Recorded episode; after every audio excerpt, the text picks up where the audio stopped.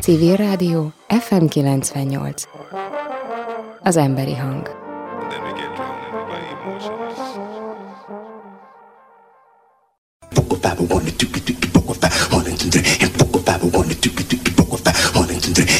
Aula A Kortás Építészet magazinja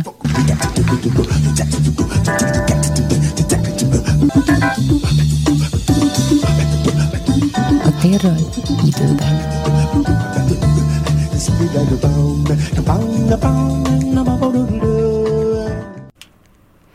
Önök az aulát hallják, a civil kortást, a civil rádió építészeti magazinját itt, az FM 98 műsorán.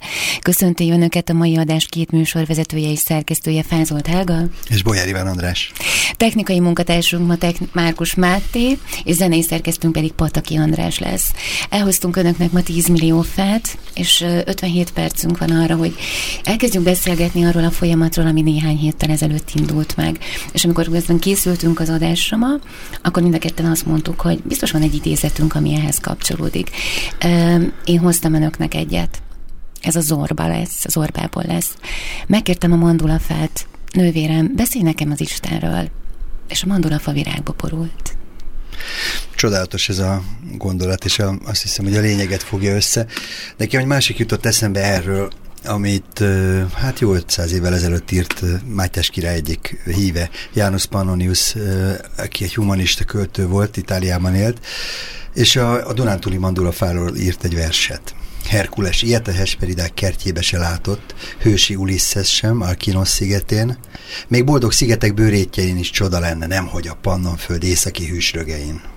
S íme virágzik a mandulafácska merészen a télben, ám csodaszép rügyeit Zuzmara fogja be majd, mandulafám, kicsi fillisz, nincs még fecske tájon, vagy hát oly nehezen vártad az ifjú tavaszt, a versben ugye az szerepel, hogy Pannonia hűs rögein nehezen tapad meg a mandulafácska, ami ugye jellegzetesen itáliai fa volt akkoriban, vagy a, vagy a délfája, és az, hogy fölfedezett egyet itt a Dunántúlon a Janus Pannonius, ez rögtön arra sarkalt, hogy írjon egy verset róla.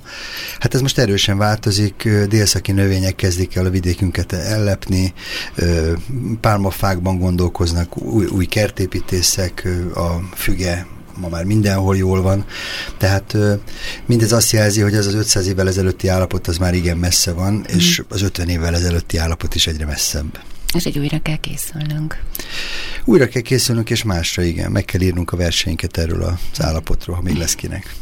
Hát akkor kezdjünk is bele. Ez itt az aula, a civil kortás. Oh,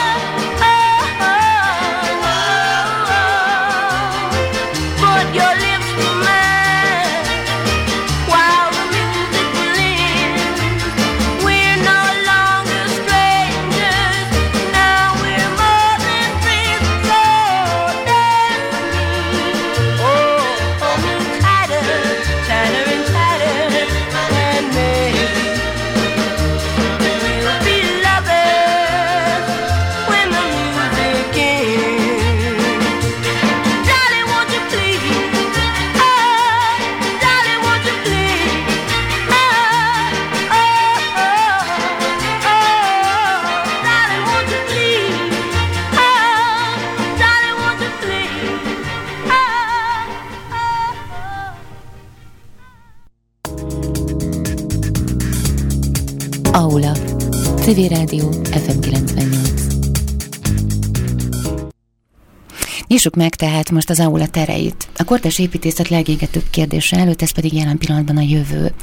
Iván, szerinted megdöbbentek már az építészek? Elérte ezt a szakmát a fékezés lendülete? Az építészek ne építsetek? Hát nagy általánosságban talán erről nem lehet beszélni. Már csak azért sem, mert egy-egy, egy-egy épület megvalósulása 3-4-5, akár több év is mhm. lehet. Tehát a, amikor a megbízó beruházásról beszél a tervezőnek, és egyáltalán az első skiceket lerögzíti, majd onnantól kezdve átadják a házat, évek telnek el. Tehát mire mondjuk az építészek ébrednek, az is évekig fog tartani, vagy évre, évekig tart. Van, aki már ébredt egyébként. Éppen most az előbb láttam egy posztot, König Tamás nagyszerű építész többek között, azt hiszem, hogy például most a Rumba Sebestyén utcai zsinagóga felújításának a tervezője, de annak itt idén a Lajta Béla féle Párizien a mulatót a, a mostani új színháznak a házát is ő hozta rendbe. Egy nagyon jó építész, és ő írt Ürge Vorzac Diánának az egyik interjúja mellé egy posztot, vagy egy ilyen kommentet azzal kapcsolatban, hogy, hogy itt, itt az ideje, hogy már csak felújítások legyenek, zöldmezős építkezés ne legyen. És ez egy nagyon fontos gondolat egyébként, és ezzel több mindenki azonosul. Van egy másik építész, kedves jó ismerősöm, nem tudom, hogy mondhatom-e barátomnak, de mindenképpen úgy érzem. Irimiás Balázs, aki a Himalája oldalán Tibetben a Körösi Csomának a 4000 méter fölötti ilyen shelterét, egykor volt otthonát, ahol, ahol annak idén az angol tibeti szótáron dolgozott, szóval, hogy őt, ő hozta rendbe ezt az épületet. Fölment oda, egy nemzetközi workshopot rendez, szervezetre, több, több éven keresztül dolgoztak ezen. És ő is azt mondja, hogy már nem kell újat építeni, és én is ezt gondolom, Európa készen van, minden ház elkészült, ami erre az 500 milliós populációra kell. Hát ugye Magyarországon is érthetetlen, miért építünk, mikor csökken a népesség. Hát akkor kinek építjük? Fölösleges. Tehát minden egyes új épület szükségtelen, minden egyes új hatalmas nagy irodaház, új épület igazából, hogyha utána nézzünk, kiszámoljuk, meg, megnézzük, egy környezeti katasztrófa. Aztán persze elmondhatjuk magáról a házról, hogy milyen elképesztően környezettudatos, de mindig odáig eljut, hogy ez a ház éljen, megvalósuljon, ott álljon, addig, addig nagyon sok kárt kell okozzon a, a Földön. Igen, én egyszer nemrégiben beszélgettem egy ökológikus építészettel, és én magam is most döbbentem meg azon, hogy például ahhoz, hogy a betont odaszállítsák egy építkezésre, mekkora borzasztó nagy ökológiai lábnyomot kell hagyni, csak azért, hogy a betont beépítsük. Én ezen korábban soha nem gondolkodtam el, tehát mert ez is önmagában véve ijesztő. Igen, és hozzátartozik, hogy a betonnak a, a működése nagyon vacak. Már olyan értelemben, uh-huh. hogy utána hűteni, fűteni kell nagyon, ahhoz, hogy, hogy ott elfogadható viszonyok legyenek a házon belül, és most, ahogy a, a hőmérséklet emelkedik, és emelkedni fog, egyre elviselhetetlenebbek lesznek, következésképpen még több légkondicionálóra lesz szükség, még több energiára, tehát az egész egy, egy ördögi körben egyre őrültebben fokozódik és fokozódik. Tehát ezt meg kell állítani, és hát vannak persze építészek, akik már azon gondolkoznak, hogy mik azok az alternatív technológiák, mik azok az ott esetben régi, a népi építészetben, vagy az őskori építészetben, vagy mai harmadik világbeli építészetekben létező megoldások, amelyek segítségünkre lehetnek, ha már muszáj esetleg újat építeni. Mindig trendek voltak az építészetben. Azt nem tudom, hogy születnek a trendek, hogy egyszer csak elkezdjük szeretni hol a mediterránt, hol a minimalista stílusokat, tehát hogy ki kezdi eztán a, a megrendelő, vagy maga az építész, vagy ugyanúgy, mint a divat diktátorok esetében, hogy vannak ilyen építésztrend diktátorok, de ugye mindig elkezdjük szeretni azt, amit előtte nem szerettünk. Én a mediterránnal csodálkoztam rá, hogy amikor megjelent a mediterrán vonulat Magyarországon, és akkor mindenhol ugyanezt a stílusért mond. Hát, hogyha most nagyon, hogy mondjam, nagyon-nagyon leegyszerűsítő akarnék lenni, akkor annak a modernista építészetnek, amit mi Bauhausként ismerünk, uh-huh. és most a századik évfordulója kapcsán ünnepelünk, ugye azért, mert 1919-hez köthető a Bauhaus létrejötte, akkor annak az első világháború ö, csinált divatot, hiszen a Walter Gropius, aki a Bauhausot kezdte, az első világháborúban ilyen ö, gyors telepítésű, ilyen, szan, ilyen, ilyen hogy mondjam, ilyen ö, katonai épületekennek a tervezésében ö, mélyült el, azok végtelen praktikusak voltak, nagyon egyszerűek, és ott kellett neki ezt az existence minimum fogalmat kidolgoznia, ami arról szól, hogy egy, egy, egy embernek, vagy két embernek, négynek, mekkora térre, milyen típusú uh-huh. terekre, és azokon belül milyen, milyen viszonylatokra. Tehát funkcionalitás, igen. Teljesen a funkcionalitás volt. Tehát miután ő ott jól kigyúrta magát a világháború alatt ebben a dologban, utána már erre rá tudott építeni egy iskolát, nyilván tovább vitte, és társadalmi léptékekbe akarta e, átültetni, ültette át a, a, a koncepcióját, és ez az, amire aztán már nagyon sok szakmabeli egész Európából e, köré sereg lett. De mondjuk az, ennek a minimalizmusnak ez. Egyébként az is vicces, hogy a, a a Bauhaus természetesen az utolsó pillanatig védte, hogy ez nem stílus, ez egy gondolkodási módszertan. Igen, iskola, igen. Egy iskola, aztán az, hogy ezek formailag egyszerűek, simák, lapos tetősek, nagyon praktikusak, mindenfajta sallangtól mentes épületek lettek. Ennek aztán lett egy esztétikája is, az most már a, modernizmus, illetve a modernizmusnak a legszélsőségesebb, vagy leg, leg, ö, hogy mondjam, legleegyszerűsítőbb változat az a minimalizmus lett, ami mondjuk a 90-es évek vége, 2000-es évek építészetének meghatározó stílus irányzata volt. Ö, Őszintén szóval szerintem ezek inkább marketing szempontból érdekes kategóriák, valójában nem annyira. Uh-huh. Csak már elgondolkodtam, ugye most volt a Solar Decathlon kint Szentendrén, ez a világverseny, és ott ugye valamennyi jelöltnek az volt a feladata, hogy már ökológikus házakat tervezzenek, tehát a nagyon fiatal építészeket a világ minden tájáról arra hívták össze, hogy, hogy egészen úgy, tehát nem stílusokat vártak el tőlük, hanem a karakter, ami az építészet vagy a tervezést kellnél meg kellett, hogy valósuljon, és a kivitelezésben, és az kizárólag a fenntarthatóság volt. Ebben a magyar csapatok bár nem annyira a pontozásban, de a, a közönség elismerésében borzasztóan jól díjakat értek el, és ezek között volt például a kádárkocka átalakítása, ami most már ugye zöldé. Minden lélegzik bennem, mond, mosolyogsz. Hát igen, annak örülök, hogy én tíz évvel ezelőtt vettem egy kádárkockát. Egyetlen senki, tök ciki volt a kádárkocka. Igen, és, és még csúnya is. És még csúnya is. Én nem azt mondom, hogy szépséget láttam meg benne, de azt, hogy egy, azt a fajta műszaki tartalmat, ami például a, a Solar Decathlonos projektben is egy jó alapot képezett az átalakításhoz, azt ünnepeltem benne, hogy ezek tulajdonképpen a maguk módján nagyon jó kitalált, nagyon jó alaprajzzal és nagyon uh-huh. jól megcsinált házak voltak, ö, nem szerettük, mert ugye egy, egy, egy, ez a szovjetizált magyar vidék ö, képe járult hozzá, vagy társult hozzá, de ahogy eltett 30 év, most már egyre kevésbé fáj, ezek az emlékek kezdenek lehámlani róla, és most már csak ezt a önmagában lévő dolgot látjuk, meg nagyon sok olyan új nemzedék van, akik számára a magyar falu képe ez. Uh-huh. Tehát nekik ez a romantika, ez, ez a falu. És nincs ezzel baj, ez mindig is ilyen volt. a lényeg, hogy hogy a, kádárkocka isteni alapanyag, és nagyon sok van, sok tízezer ilyen épület van az országban szerteszét, ö, ezekből lehet tovább lépni. Igen, és ez pont a Budapesti Műszaki Egyetem készített el, és én láttam, és azt kell mondjam, hogy varázslatos. Egy teljesen 21. századi, és rendes inkább 21. század második fele épületben élsz és mozogsz, vályog van, ami vízmentesen működik, lélegzik, tovább is megmarad ez a képesség a szigetelés szempontjából is, de például kiváltották vályoggal a, a válaszfalakat. Aztán mit tudnék, csak mesélni tudok. Van benne egy egészen különös hőcserérő rendszer, ami egyszerre szellőzteti át a házat, és, és, és, és fogadja, és tartja bent a meleget. Tehát 21. századivá vált varázslatos. Akkor ugye a külső elemeiben is úgy van megépítve az egész, hogy nem csak maga a kubus a fontos, hanem a környezete is. Az árnyékolók, a kert, az illeszkedés, tehát minden hűt, és tartja bent is a meleget ugyanakkor. Tehát egy, egy, egy varázslatos terv született ezekre a a kockákra. Igen, mert amikor a Kádár kockára már nem úgy tekintünk, mint egy nem szeretem történelmi időszak jelképeire, hanem mint egy műszaki tárgyra, akkor azt látjuk, hogy ez egy teljesen semleges valami. És uh-huh. mivel semleges, ezért ilyen, olyan, amolyan bármilyen irányba alakítható, tehát nagy potenciál van benne, ez, ez kétségtelen. És hát mondom, kellett hozzá az, hogy, hogy azért a műszaki tartalmuk ezeknek eléggé fejlett és jó. Úgyhogy ebben, ebben még látok jövőt. Aztán nagyon nagy jövőt látok abban, hogy de volt egy nagyon jó tapasztalatom Marokkóban. Fantasztikus parasztházakban voltam, általában ugye az ottani Szahara köz, Szaharához közeli ilyen atlasz környéki területeken. A házakat úgy építik meg vályokból természetesen, ott egy ilyen vörös, vasas földanyag van, abból tapasztják a házfalakat, vályogtéglával építkeznek, hogy a nappalinak a szintje, a földszint, úgymond ez be van tolva már egy jó fél szinttel a föld alá. Ezt mi Magyarországon szuterénnak hívnánk. Uh-huh.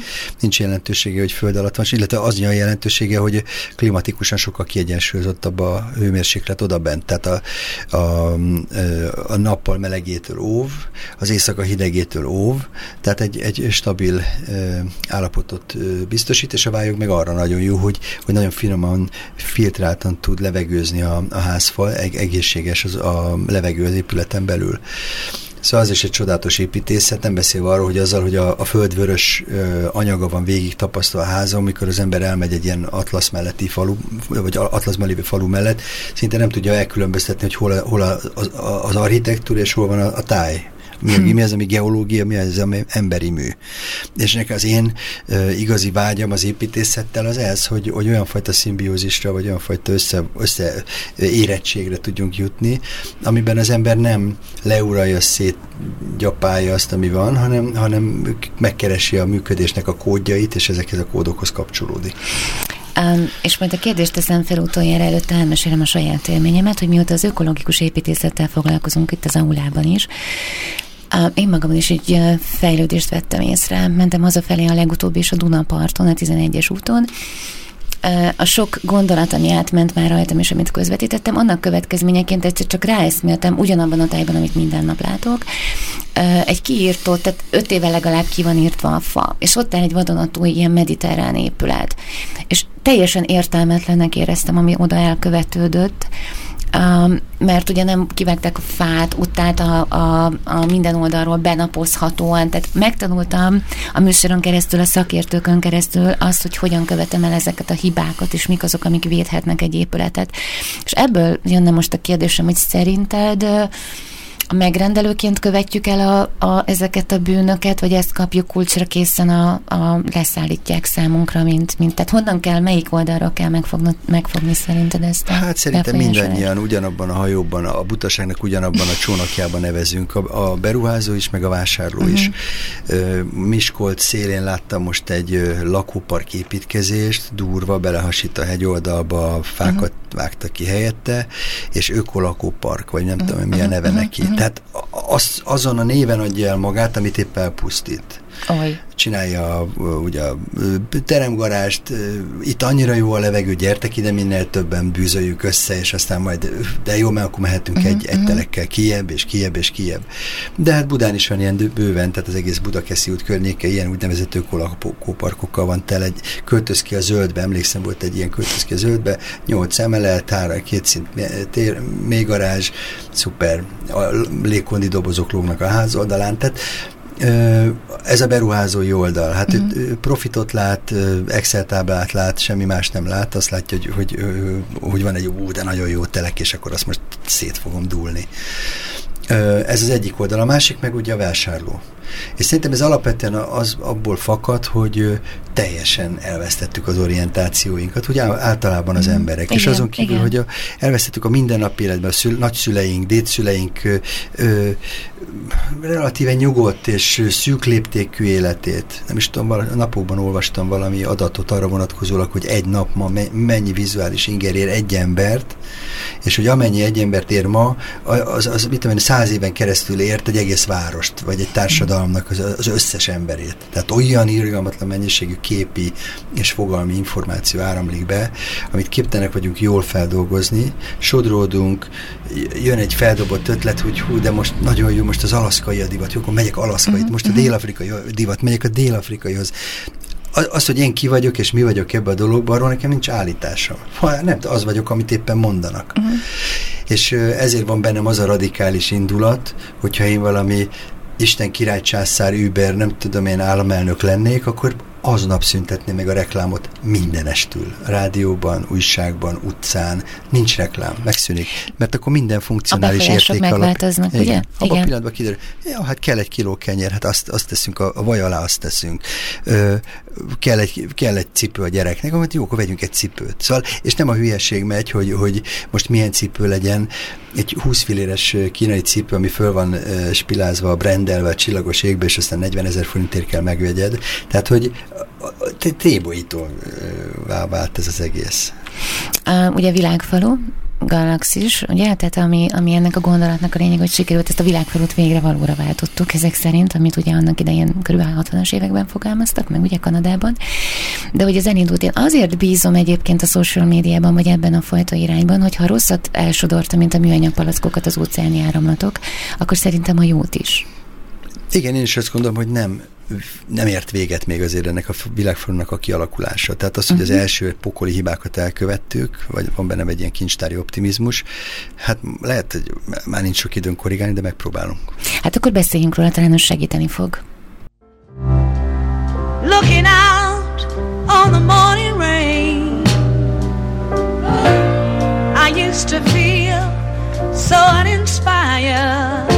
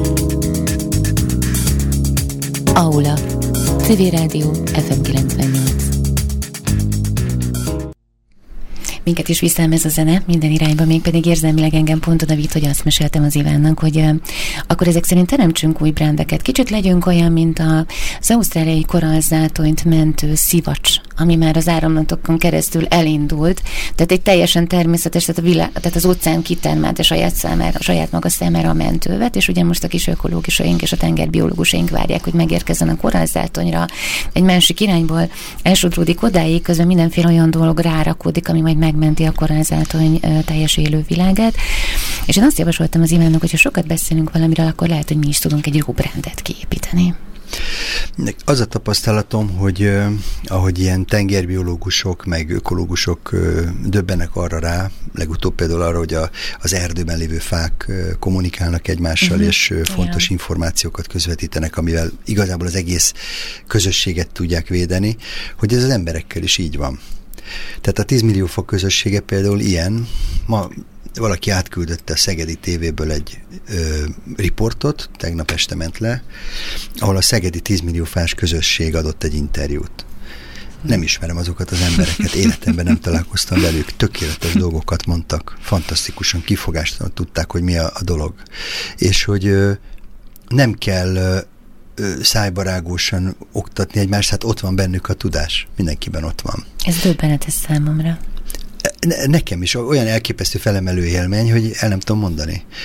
És és hogy, szóval, hogy tulajdonképpen nem kell tanítani senkit, mindenki tudja. Hála Istennek sokkal-sokkal-sokkal többen vannak képben, vannak észnél, és tudják, hogy, hogy milyen helyzetben vagyunk most, és akár azt is, hogy mi a teendő. Tehát Tudod, ez... mi jutott most eszembe? Hogy azt mondják, hogy a fában, vagy a magocskában benne van a fa. Igen. És most így érzem magamat, hogy valahol bennünk is ott van ez, a, ez az óriási terebélyes fa, csak, csak ha nem megfelelő a klíma, ha nem megfelelő a kommunikáció, nem megfelelőek a trendek, amiket követni próbálunk, akkor, akkor, akkor egyszerűen nem abba az irányba növünk ki, vagy nem olyan irányba terjeszkedünk. Ez jutott eszembe, hogy mindenben ott van a, a, az ott, a jelenlétünk, tehát ahogy megszólítottak az emberek a gondolatok által, magukban találták meg ezeket a Így van. gondolatokat. Pont ez történik szerintem. Talán egy icipici lökés kellett az embereknek, hogy lehet róla beszélni, sőt, lehet cselekedni, és lehet csinálni. És most egymást erősítik az emberek. Mm. Múlt szombaton volt a nem egy héttel ezelőtt szombaton volt a, az A38 hajón a 10 millió fa közösségének első országos találkozója, 50 valahány közösség képviselte akkor magát, azóta már 70 fölött van a ö, települések száma, akik becsatlakoztak, és azóta azok az emberek, akik ott találkoztak, az ország legtávolabbi pontjairól napi kapcsolatban, együttműködésben vannak. Ez egy hálózati rendszer, nem kell belenyúlni, nem kell okoskodni, nem kell semmit se csinálni, tökéletesen jól csinálják maguktól.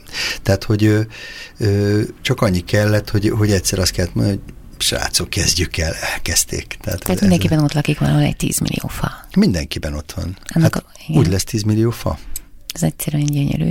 És vannak még élmények és programok, amiket meg is tudnál velünk osztani ezzel kapcsolatosan. Nézzük akkor rögtön az első országos találkozót, ami a múlt hét szombaton volt. Hogy sikerült, hogy érezted magadat?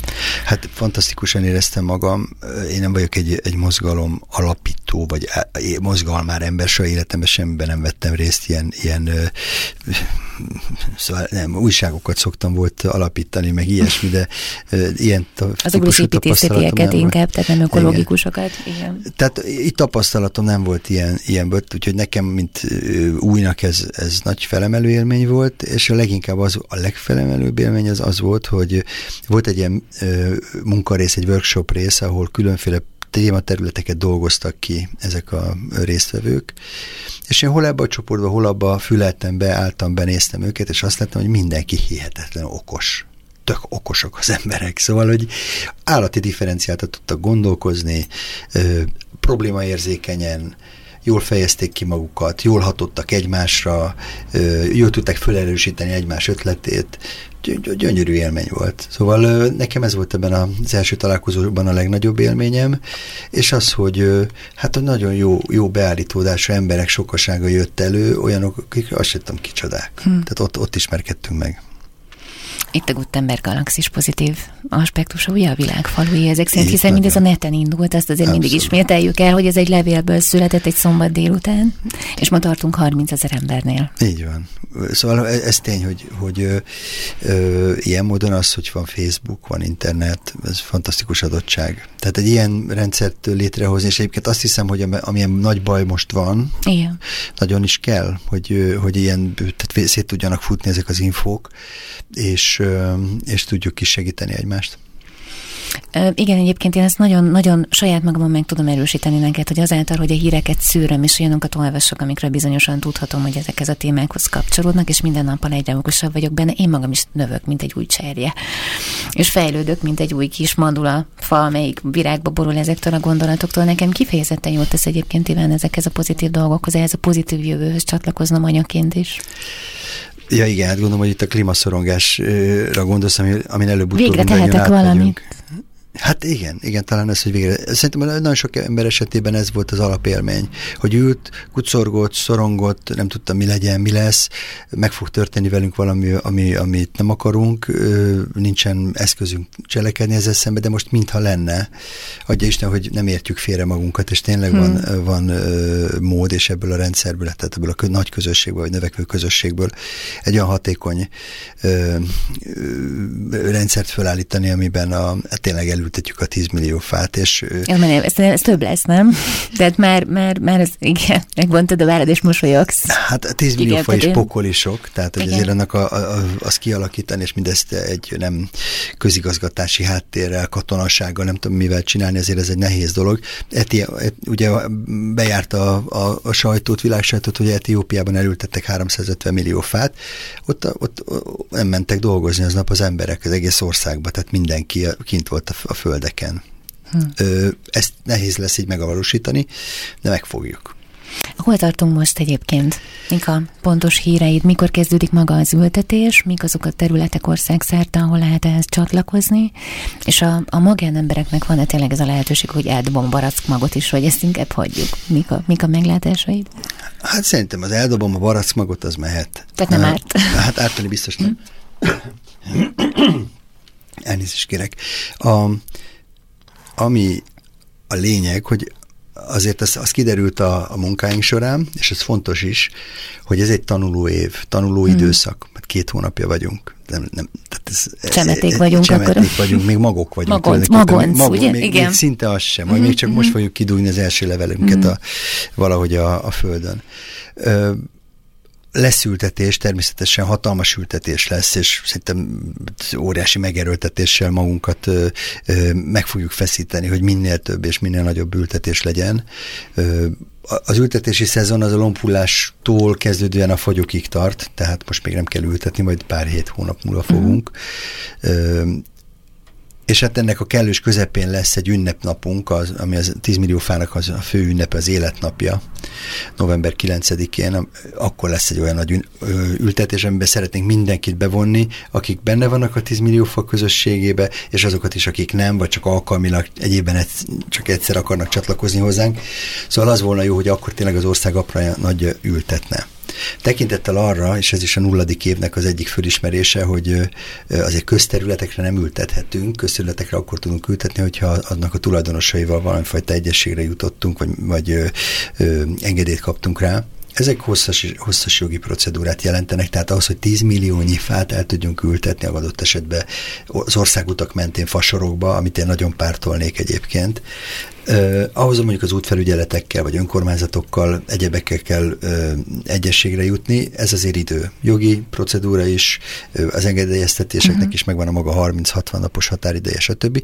Tehát ez egy picit kitolja a dolgokat, de a fölkészüléshez uh, mindenképpen jó ezeket számba venni.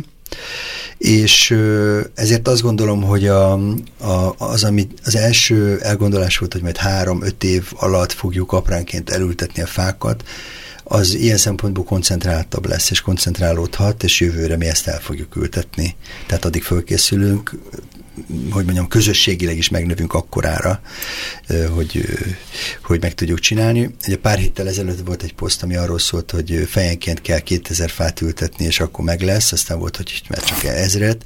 Most úgy van, hogy fejenként... Meg ez a taglétszámtól függ. A taglétszámtól függ. Most 237-nél tartunk, az se kevés, már egy beláthatóbb szám, mert hogyha azt veszem, hogy mondjuk én életem során már ültettem 70-et, akkor úgy el tudhatok ültetni 237-et, de hát növekszik a létszám, és akkor annyival kevesebbet kell majd egy, egy a közösségen belüli, hogy mondjam, önkéntesnek ültetni. Ez nagyon jó, mert pont ezt akartam kérdezni, hogy hogyan lesznek számolva ezek a kis elültetett fák. Tehát akkor ezek szerint ahány tag van, minden tagra folyamat arányosan növekszik, és csak ahányan növekszik a tagok száma, annyival csökken ez. Én igazából ez egy játék. Uh-huh. Azt gondolom, hogy aki a 10 millió fa közösségén belül van, az valamifajta felelősséggel, felelősségérzettel van ott, és akkor azt tudja, hogy az ő ráeső felelősség hányad, ez a 237 darab jelen pillanatban. De ugyanúgy igaz mondjuk a településeken belüli közösségekre is, tehát hogyha mondjuk van a debreceni közösség, és ott van 230 ezer lakos, akkor Debrecenben 230 ezeret kell majd elültetni. Mert ott akkor lesz az egy fő, egy fa elve szerint ti mennyiség elültetve. Az egy másfajta gondolkodást is igényel, mert lehet, hogy a, fá, a, a városba elültetendő fák mellett lehet, hogy a környéken kell egy, egy területet ki, kijelölni erdőnek, és akkor úgy lesz meg a debreceni ö, lakosságnak a megfelelő száma. Tehát igazából ez a fejenkénti 230 ezer játék arra jó, hogy egy picit érzékeljük a, a léptékek és a, a számok számoknak, az arányoknak a változását, de az alapelv az egy fő, egy fa. Tehát, hogyha mondjuk valaki családfő, van két gyereke, felesége, anyós, após, idősek, nem fognak mozdulni, stb. Mondjuk ez 7-8 személy, hát akkor elültet 7-8 fát, és akkor a család fáit elültette.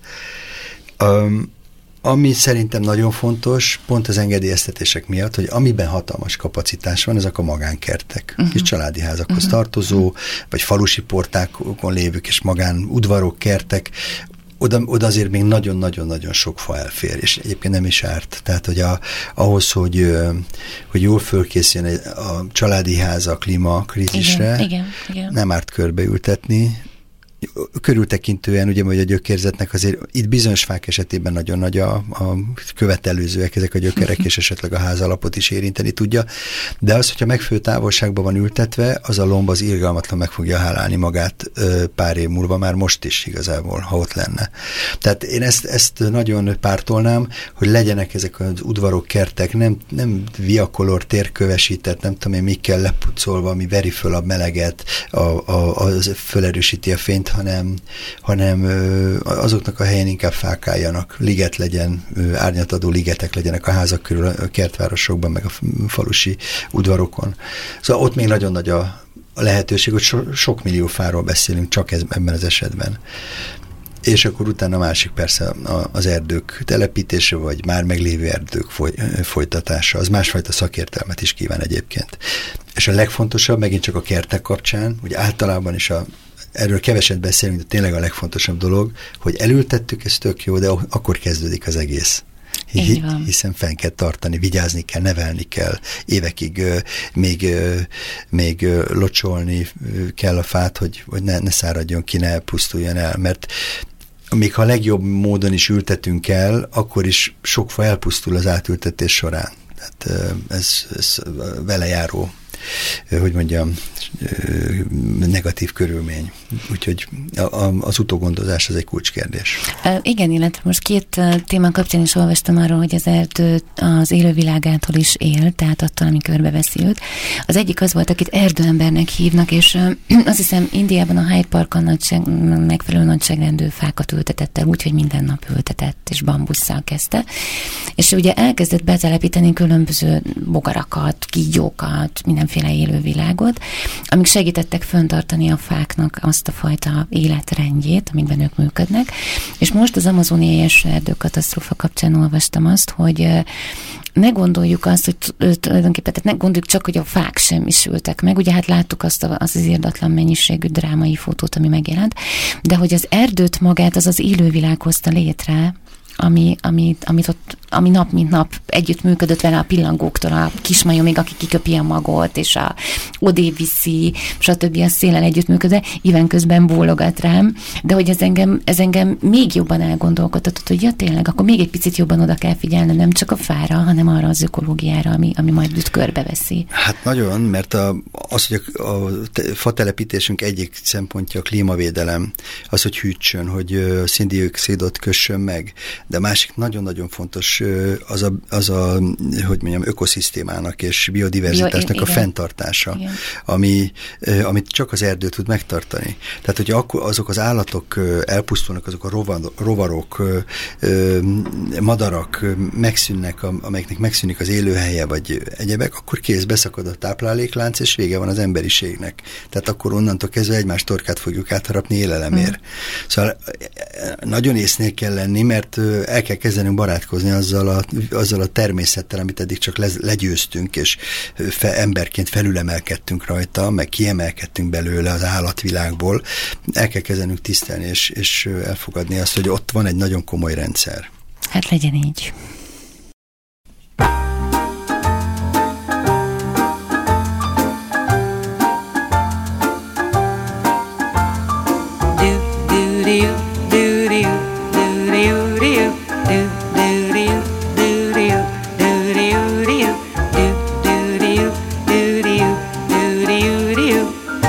Why don't you join the group? It's better than being a party poop. Obligado, pizzicato, Guy Lombardo. It's the craziest when you noodle with a doodle and song. Two, three, four. Like it so much, I'll doodle some more. Little softer, very como, even softer, pianissimo. Say you love a doodling song. B, C, D. Ooh, what you doodly do to me?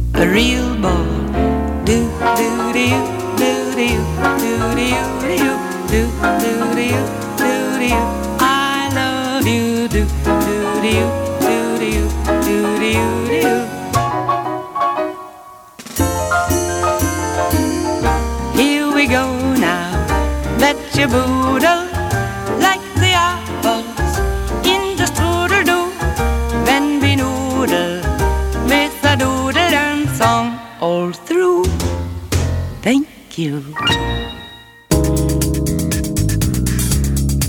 Aula. Civil Rádió FM 98. Önök az aulát hallják. Építészetről és környezetvédelemről beszélgettünk erről, illetve a 10 millió fa került szóba, és Helga az imént felvetette a, a világfalunak a gondolatát, vagy kérdéskörét, ami a 60-as évek óta, McLuhan tanulmánya óta kezdett beépülni a közgondolkodásba. Hát tulajdonképpen a globalizáció mai nevén, akkor talán egy emelkedettebb és még fenköltebb elgondolás volt e körül. És egy picit talán arról is beszélgethetünk, hogy ez a világfalu milyen lehetőségeket kínál, illetve milyen korlátokat szab, hogyan teszi tönkre az életünket, vagy hogyan járulhat hozzá ahhoz, hogy azt, amiben vagyunk, azon esetleg segíteni tudjunk. A Facebookról is beszéltünk az imént. Van egy barátnőm, aki Floridában él.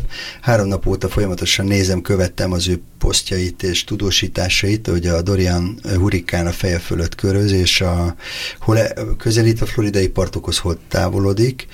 És az jutott eszembe, hogy, hogy hát akkor úgy tűnik, most már így fogunk élni. Tehát ahogy a hmm. környezeti ö, krízis elhatalmasodik majd, és ahogy a, azok a fajta klimatikus változások ö, nem ö, hogy nem fokozatosan, hanem, hanem hatványozottan fognak megjelenni, tehát egy, egy sokkal erőteljesebb ugrásokkal és drasztikusabb módokon fog bejelentkezni. Úgy fogjuk nézni, nyomon követni élőadásban azt, hogy barátaink, ismerőseink, gyerekeink adott esetben a világ egy távoli pontján éppen miben vannak. És azt hiszem, hogy erre föl kell készülni, hogy, hogy ez már nem, tehát hogy a katasztrófa filmek azok közvetlen videó tudósításban fognak bejönni. És hogy ez most még olyan csodaszámba megy, félig meddig, de attól félek, hogy, hogy ez a minden, mindennapos lesz, hogy hol Új-Zélandból, hol Floridából, hol a nyugati partvidékről Amerikának, hol Mexikói öbölből valami mindig érkezik. Nem tudom, Helga, te mennyire érzékeled, vagy mennyire járul hozzá az életedhez a, a, ez a változás, tehát hogy a klímával kapcsolatos átalakulás. Te érzed-e, tapasztaltad de nem laksz Budapesten, zöld, zöld területen laksz faluban, tehát hogy ott mennyire érződik ez? Ott pont semennyire. Azt kell, hogy mondjam, hogy abban a szerencsés helyzetben vagyok, hogy pont a napokban beszélgettünk arról, hogy itt a krumpi nő, politikától is mindentől függetlenül, és ugye a ez a közeg még az a közeg, amiben az ember rögtön okosan reagálni tud arra, hogyha a krumpli nem jól nő. És miután ez egy sziget, ezért itt nagyon kevés a külső hatás. Sokkal nagyobb harmóniában képes az ember megőrizni még azt, ami, ami ott van. Illetve ugye a klímának köszönhetően sokkal hamarabb rehabilitálódik a természet, hogyha elkövetődnek nagyobb hibák, tehát gyorsabban nőnek a növények de az biztos, hogy én mióta ezeket a műsorokat készítem, amit mindig a hallgatóinknak is ajánlok, azt mindig meg is tapasztaltatom önmagammal. Tehát ebből az aspektusból nem félek. Ha a klímafilmekre gondolok, én ezen már egyszer túl voltam ezen a klímakrízisemen, akkor azt mondanám neked, Iván, hogy nézd meg a végét, az mindig happy end. Tehát az emberekben mindig jön az az ominózus jó érzés, és ebben a, a azt hiszem a Föld, az utolsó bolygónk, vagy ilyesmi volt ez a film, amiben a, ami pont arról szólt, hogy el kéne pusztítani ezt a bogást, mert kicsit elszúrták ezt a történetet, és aztán az jött ki belőle, hogy de nem, tehát mindig van egy ember, aki megmenti a többieket, és abban felébred a, az a fajta ö, felelősség. Egyszer csak úgy, mintha felébrednénk, tényleg felébrednénk abból a fajta viselhetetlen rémálomból, amiből mondjuk a Gréta is, tehát egy tizen éves kislány felébreszti a felnőtt generációt. Tehát nekem ez, ez a... Én, én abszolút érzem a happy endet. Persze tenni kell, mint minden happy endért, tehát nem fog ingyen jönni. Minap láttam egy olyan videót, ami azt prognosztizálta, vagy jelzi előre, hogy a tengerszint emelkedésével mely városok kerülnek kritikus helyzetbe. Igen. Döbbenetes volt, hogy az Egyesült Államokban gyakorlatilag minden fontos város, New York, Washington, New Orleans, Los Angeles, San Francisco, tehát az összes partmenti várost elönti a víz. Úgy hallom, hogy a belső részeken, teljesen érdektelen területeken az Egyesült Államokban csillagos, csillagokig emelkedtek a, a telekárak, földterületi árak. Pont emiatt, mert ugye ott a piac borzasztó gyorsan reagál, és ilyen módon a a veszélyhelyzetnek van egy értékképző hatása is. Florida szintén egyébként jelentős részben eltűnik, majd e szerint az előrejelzés szerint. Ez azért nagyon fontos, mert hogyha egy picit azért érdekes ez, és a, a világfaluról kezdtünk el Mhm, beszélgetni, igen. mert rákényszeríti az embereket, hogy távlatban gondolkozzanak, a saját ö, emberöltőjükön túli távlatban, a gyerekük, unokáik távlatában is, ami nem volt fontos Így eddig, nem Ezt volt akartam, szükség. eddig ez nem volt, nem, nem volt rá szükségünk, így van. Tehát maximum a házat építették meg, úgyhogy még ö, három generációs. ugye? Elültettek egy diófát, Elültettek egy, mondjuk. ez igaz. De, de az egy ilyen jelképszerű volt, Igen, meg ez igen. viszont nagyon konkrét. Felelősségteli. És ugye pont erről beszéltünk nem régiben, te meg én ketten, hogy a gyermekeinkért mi is felelősséget kell, hogy vállaljunk. Tehát nem, nem kellene hagyni, hogy ők egyedül pénteken, egy, pénteken járjanak iskolába, ne feküdjenek le mindig a hídra. Tehát, ne legyünk egy tehetetlen generáció. És mi vagyunk ugyanakkor az első, akinek így kell gondolkodnia. Voltak kritikus helyzetek, azt gondolom, hogy azért az első, második világháborút megelőző időszak, amikor az ember csinálta magának a bajt, most is egyébként hm. másképp csinálja magának a bajt, hiszen autóval jöttem ide, és autóval fogok távozni, tehát már csinálom a bajt, hm. de hogy, hogy tehát voltak felelősséggel terhes korszakok. Nagyon nagy kérdés, hogy mennyire lesz adaptív az ember általában, mennyire lesz ehhez a, ehhez a nagyon drámai, ilyen szélsőségesen átalakuló helyzethez ö, ö, idomuló, és hogy az a fajta képessége, ami az ember tényleg kiemelt az, a, a, a természetből, pont az, hogy adaptálódni tudott a legkülönbözőbb helyzetekhez. Például le, leszórta a szőrt magáról, amit soha állat nem tett volna meg, mert az véd, abban az életformában neki kellett. Az ember által generált életformában már nem kell a szőr, már, már nem vagyunk olyanok, de hát sok ilyen dolog van. Tehát, hogy ugye itt most a, a fő kérdés talán a, tényleg ez, hogy valóban tudunk-e adaptálódni, vagy nem. És nagyon sokan vagyunk, és egyre többen vagyunk, hiszen 7,5-8 milliárdan vagyunk most már, amikor én születtem, talán voltunk 3,2 milliárdan, tehát fél évszázad alatt brutálisan megnövekedett az emberiség. És és hogy ez az egyre növekvő számú ember képes lesz -e erre. Mert ugye ez a, ez a nagy félelem, hogy egyes emberek igen, egyes közösségek talán, például Új-Zéland fantasztikusan milyen programot futtat, egy szigeten meg, meg tud valósítani elszigetelődve mindenki mástól valamit, vagy Izland, de mi lesz a többivel? 20 év. Úgy nincsen katasztrofafilmek már lenne. Jó, jön Will Smith, és megmenti a világot. Tehát, hogy, hogy jönnek azok a fajta, mint például te, Iván, a 10 millió fával Magyarországot. Ez egy új gondolatot ültettél el, egy új szellemiséget. Hát még nem tudom, ültetgetjük, azért ez, egy, ez még csak egy mag akkor lesz, vagy akkor lesz majd már, hogyha tényleg ez áthatja a, az országot, és sok, sok mindenkit megmozdít, hogyha ez látható lesz országos szinten. Vannak jó jelek, egy-egy, egy-egy ö, apró kis jel van, ö, sokkal többre, több, több mindenre lesz szükség, például, hogy az oktatásba bekerüljön a hmm. környezettudatosságnak a fejlesztése. Igen, bár én megmondom őszintén, neked pont úgy jártam, hogy egy erdei iskolába járt a kislányom, és a tanárnő tankönyvből tanította. Aha, nem az erdőből. Nem, nem, nem, pedig ott ültünk az erdő közepén szándékosan, és tudatosan jártunk oda, és akkor hazajött a kislányom a negyedikes tankönyvével, és, és akkor a, az erdő szinteket uh, mutogatta nekem, és akkor mondom, ezt te honnan tudod? Hát Ildikó néni tanította a tankönyvből tankönyvből. Megfogtam a gyereket, megpróbáltam neki ezt megmutatni, és akkor már ben volt. Tehát biztos vagyok benne, hogy az oktatásban is ebben nagyon fontos szerepe van. Illetve, hogy rengeteg feladat van most az egy, a 10 millió fa előtt, és ezért is mondtuk azt, hogy ez a műsor mostantól kezdve folyamatosan együtt nő a 10 millió fával. Tehát hatalmas feladatokra találunk itt, és együtt azt érzem, hogy együtt mentjük a, ezt, a, ezt a klímát, együtt mentjük a világot. Hát meg, az, meg mondom mindenkivel, aki ebbe a dologba beszáll. Tehát, hogy a, amit mondtam, hogy a 10 millió fának a közösségeibe olyan elképesztő tehetséges ö, emberek jöttek elő, olyan hihetetlen ö, rátermettséggel ö, nyúlnak ez a kérdéshez, és oldanak meg helyi szinten dolgokat, pikpak, szóval tényleg fantasztikus lenyűgöző látni. Úgyhogy mi vagyunk, ők is vannak, sokan vagyunk, még többen vagyunk szúnyadóak, akik majd föl fognak ébredni, és ki fog derülni, hogy ők is képesek ráhangolódni arra a helyzetre, amiben vagyunk, és fognak tudni válaszokat adni.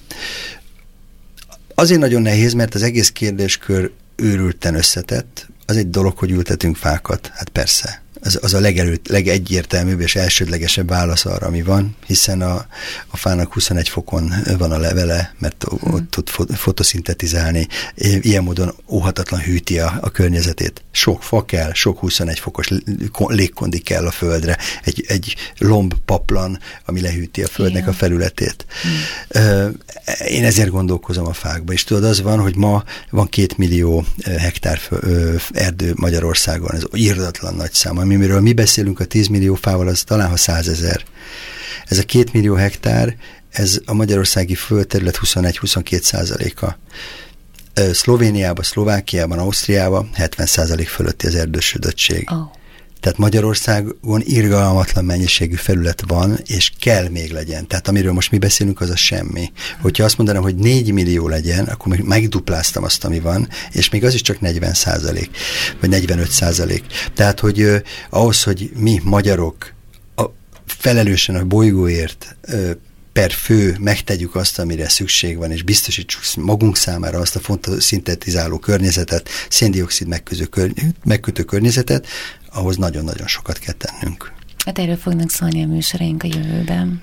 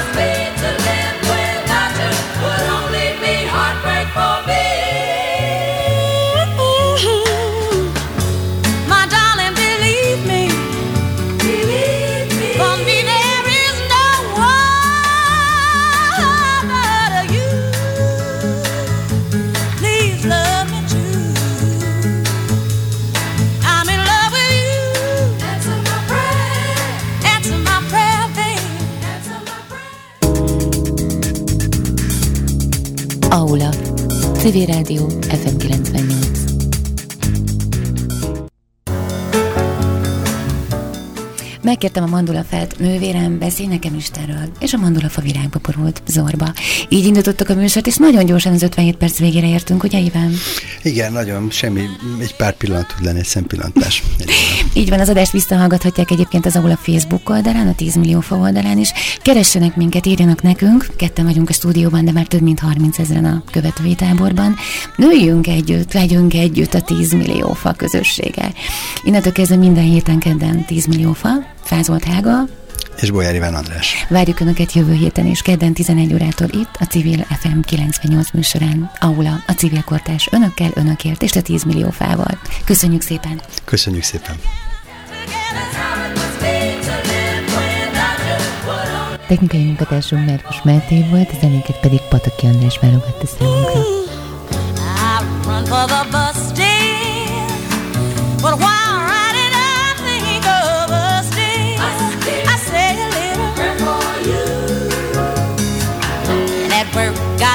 Take time,